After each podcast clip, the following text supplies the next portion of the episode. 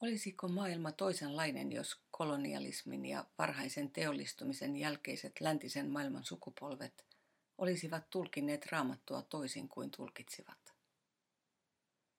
Millaista olisi elämämme, jos heidän silmänsä olisivat tarkentaneet keskinäisen rakkauden lauseisiin, sen sijaan, että he poimivat omaa ja toisen ratkaisuja muottiin pakottavat moralismia tihkuvat säännöt?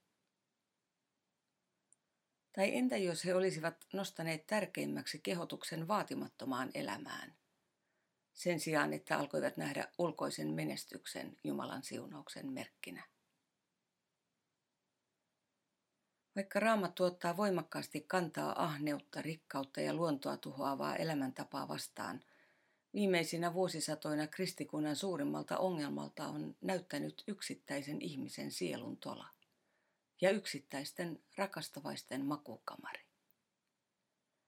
Paha elämä on tarkoittanut juoppoutta ja huoruuden syntiä.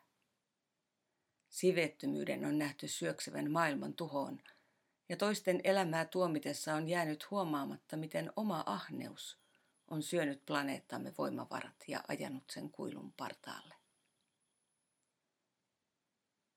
Rukoilevat kätemme ovat vääristä valinnoistamme likaiset. En ole edeltäjieni parempi. Yhä osoitan sormella muita ja etsin syyllistä itseni ulkopuolelta. Ahneuteni palkasta kertovat profetiat ovat muuttuneet etäisistä kangastuksista karuksi todellisuudeksi. Minä mielestäni säällinen ihminen yhä seison.